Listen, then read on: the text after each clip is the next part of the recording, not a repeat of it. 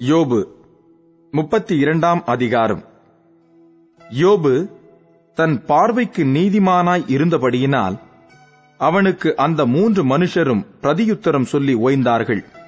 அதனால் ராமின் வம்சத்தானான பூசியனாகிய பரகையேலின் குமாரன் எலிகுவுக்கு கோபம் உண்டது யோபு தேவனை பார்க்கிலும் தன்னைத்தான் நீதிமானாக்கினது நிமித்தம் அவன் மேலும் அவனுக்கு கோபம் உண்டது கொடுக்கத்தக்க மறுமொழி யோபின் மூன்று சிநேகிதருக்கும் அகப்படாதிருந்தும் அவர்கள் அவனை ஆகாதவன் என்று தீர்த்தது நிமித்தம் அவர்கள் மேலும் அவனுக்கு கோபம் உண்டது அவர்கள் தன்னை பார்க்கிலும் வயது சென்றவர்களானபடியினால் எலிகு யோபின் வார்த்தைகள் முடிந்து தீரு மட்டும் காத்திருந்தான்.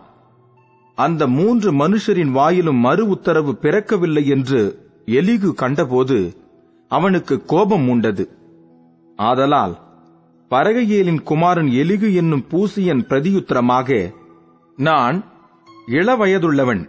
நீங்களோ விருத்தாப்பியர். ஆகையால் நான் அஞ்சி என் அபிப்பிராயத்தை உங்களுக்கு முன்பாக வெளிப்படுத்த பயந்திருந்தேன். முதியோர் பேசட்டும். வயது சென்றவர்கள் ஞானத்தை அறிவிக்கட்டும் என்றிருந்தேன். ஆனாலும் மனுஷரில் ஒரு ஆவியுண்டு. சர்வ வல்லவருடைய சுவாசமே அவர்களை உணர்வுள்ளவர்களாக்கும். பெரியோரெல்லாம் ஞானிகள் அல்ல முதியோரெல்லாம் நீதியை அறிந்தவர்களும் அல்ல ஆகையால் எனக்கு செவி கொடுங்கள். நானும் என் அபிப்பிராயத்தை வெளிப்படுத்துவேன் என்றேன். இதோ உங்கள் வசனங்கள் முடியும் மட்டும் காத்திருந்தேன். நீங்கள் சொல்லத்தக்கதை ஆராய்ந்து தேடும் மட்டும் உங்கள் நியாயங்களுக்கு செவி கொடுத்தேன்.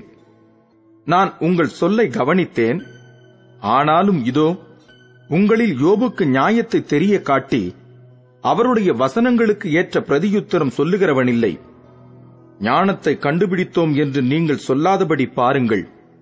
மனுஷன் அல்ல தேவனே அவரை ஜெயங்கொள்ள வேண்டும். அவர் என்னை பார்த்து பேசினதில்லை. நீங்கள் சொன்ன வார்த்தைகளினால் நான் அவருக்கு பிரதியுத்தரம் சொல்வதும் இல்லை அவர்கள் கலங்கி அப்புறம் பிரதியுத்தரம் சொல்லாதிருக்கிறார்கள். அவர்களுக்கு பேச்சு அற்றுப்போயிற்று அவர்கள் பேசார்களோ என்று காத்திருந்தேன். ஆனாலும் அவர்கள் அப்புறம் மறுமொழி கொடாமல் இருந்தபடியினால் நானும் பிரதியுத்தரமாக எனக்கு தோன்றிய மட்டும் சொல்லுவேன். நானும் என் அபிப்பிராயத்தை வெளிப்படுத்துவேன். வார்த்தைகள் எனக்குள் நிறைந்திருக்கிறது. என் உள்ளத்திலுள்ள ஆவி என்னை நெருக்கி ஏவுகிறது. இதோ என் உள்ளம் அடைக்கப்பட்டிருந்து புது துருத்திகளை முதலாய் பீற பண்ணுகிற புது ரசத்தைப் போலிருக்கிறது. நான் ஆறுதலடையும்படி பேசுவேன். என் உதடுகளை திறந்து பிரதியுத்தரம் சொல்லுவேன். நான் ஒருவனுடைய முகத்தை பாராமலும் ஒரு மனுஷனுக்கு இச்சகம் பேசாமலும் இருப்பேனாக.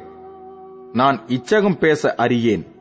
பேசினால் என்னை உண்டாக்கினவர் சீக்கிரமாய் என்னை எடுத்துக் கொள்வார்.